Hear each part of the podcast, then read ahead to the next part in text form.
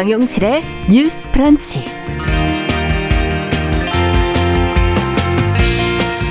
안녕하십니까 정용실입니다.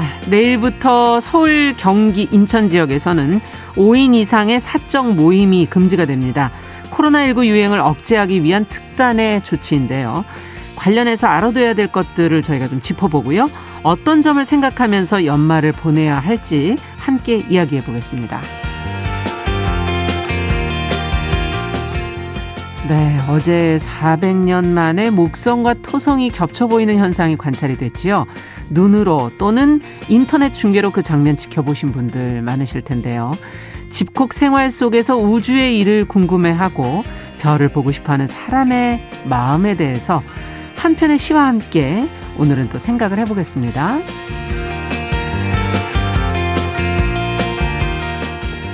네, 미국에서 기후변화를 중심으로 경제 정책을 크게 전환하려는 움직임이 있다고 합니다. 그 내용과 의미도 어, 환경 코너에서 자세히 알아보겠습니다. 12월 22일 화요일 정용실의 뉴스 브런치 문을 엽니다.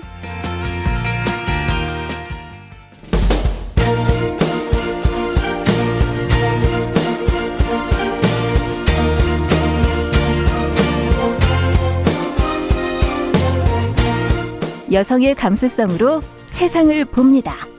KBS 일라디오 정용실의 뉴스 브런치.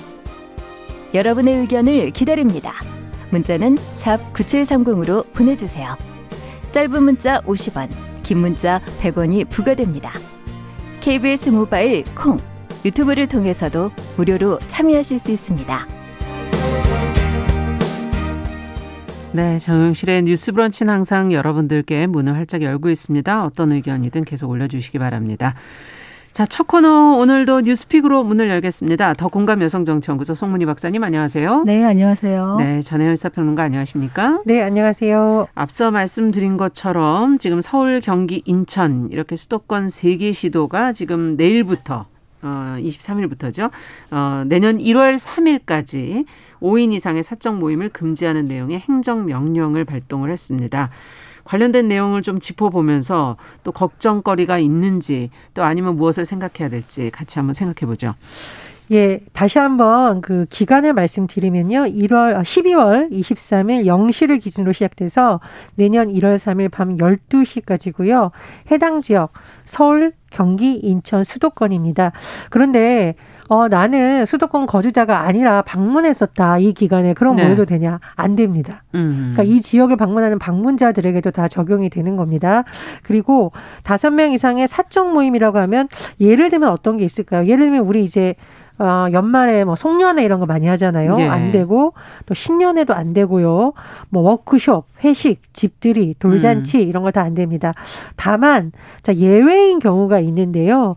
결혼식과 장례식의 경우에는 2.5단계 수준으로 50인 미만인 경우고요. 네. 서울시 장례식장은 30인 미만만 허용이 됩니다. 음. 그리고 이제 시험 같은 경우에는 사적 모임이 아니죠. 대학별 시험은 2.5단계 수준으로 50인 미만 분할된 공간에서 허용이 되고 또 행정 공공기관의 공적인 업무를 수행해야 되는 경우라던가 지금 방송이나 영화 관련된 업무 네. 반드시 해야 되는 업무 등 이것은 사적인 업무라고 보지 않는 것에 들어갑니다. 음. 자 그런데요 위반 시에 처벌을 받을 수가 있습니다. 있습니다. 어, 주최자나 참여자에게 300만 원 이하의 벌금, 과태료 등등이 될 예정입니다. 자, 그런데 이번 조치에 대해서 여러 가지 해석이 나오고 있는데 네.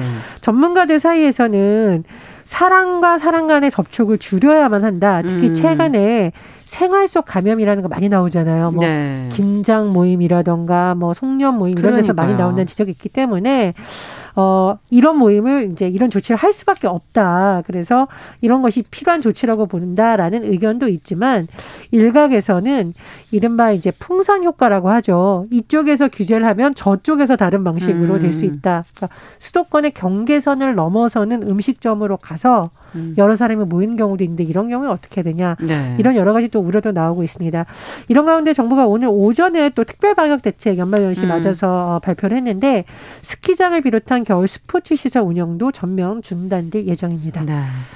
자, 지금 잠시 언급을 해주셨는데 풍선 효과 또 사각지대가 혹시 발생하는 건 아니겠는가 하는 그런 우려도 있고요.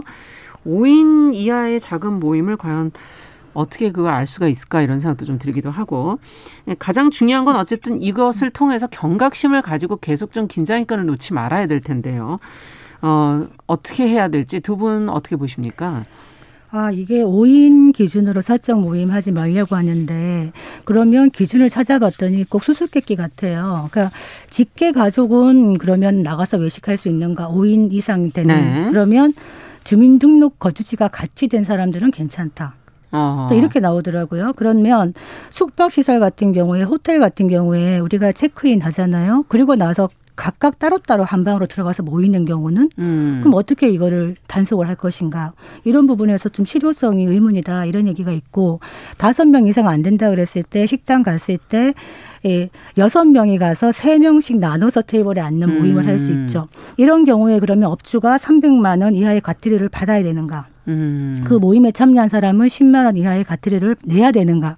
그러니까 이런 부분에서 사실은 시민들이 빠져나갈 수 있는 구멍이 참 많다. 만약에 협조하지 않는다면, 네. 자발적인 협조를 하지 않는다면, 어제 뉴스 보니까 어, 지하에다가 이제 그 비밀 영업을 만들어 가지고 술도 팔고 밤에 이런 식으로 하는 데가 적발이 됐다 그래요. 네. 그래서 지금 사망자나 위중증 환자가 많아지고 병상 기다리다가 사망하는 경우도 자꾸 생기고 있는 이런 와중에는 사실은 정부가 이런 방침을 하지 않더라도 우리 자신과 나의 가족, 이웃을 되죠. 위해서 네. 지금까지도 많이 잘 지켰지만 음. 조금 더 힘을 내야 될 시기다 이런 생각을 하는데 근본적으로는 지금 거리두기 3단계 거의 지금 기준을 충족했지 않습니까? 네. 그런데 3단계를 올리는 게 너무 이제 경제적인 부담이 크다 보니까 이런 식으로 5인 이상 3호인 금지를 만들었는데 이 근본적인 대책은 좀 되지 음. 않지 않겠나 이런 생각이 듭니다. 네. 어떻게 보십니까? 지금 자발적인 협조, 의지가 중요하다 지금 이렇게 지적을 해주셨는데요. 그러니까 제 생각에도 정부의 대책도 매우 중요합니다. 그리고 또 허점이 있다면 정부에서 보완을 해야 되겠는데요. 변칙으로 하자면 끝이 없죠. 그거를 모든 행정기관에서 단속을 할 수는 없는 거거든요. 그래서 지금 단계에서는 참 불가피한 조치라고 보고 중요한 것은 이것이 실효성을 거두려면 사실 시민들의 자발적인 협조가 굉장히 필요하다고 생각을 합니다. 네. 사실 방송 들어오기 전에 송 박사님하고 저하고도 굉장히 집안에 음. 중요한 일이 있어서 이걸 어떻게 해야 되느냐 고민이 많은데 음. 어, 지금 대부분의 시민들이 그런 시기라고 보거든요. 맞아요. 주민등록상으로 같은 거주지인지 안 거주인지 행정요원들이 일일이 단속할 수 없습니다. 맞아요. 다만 이 정도로 하니까 좀 협조해 달라라는 게 정부의 방침입니다. 근데 다만 이제 정부에 좀 쓴소리를 하자면 백신 관련해서 정부가 조금 더 국민들을 안심시켜 줄 필요가 있다라고 봐요. 음. 어, 오늘 여러 뉴스를 보니까 이게 공무원들에게 맡겼을 경우에 나중에 뭐 감사를 받게 됐을 때의 뭐 처벌 문제라든가 책임 소재 부분 때문에 적극적으로 나서기 어렵기 때문에 이 부분의 문제를 좀 해결해 줘야 된다. 네. 그러니까 나중에 잘못을 묻지 않겠다라는 조건 하에 협상에 뭐 정권을 주는 방식도 있을 거고 민간 을 활용하는 방법도 있다라고 여러 가지 아이디어가 나오는데 정부에서 그런 다양한 의견에 좀 귀를 기울여야 하는 그렇죠. 시점이라고 보고요. 정세균 총리가 지난주 일요일 날 KBS에 관련 프로그램에 나와서 백신 관련해서 굉장히 솔직하게 여러 가지 발언을 했습니다.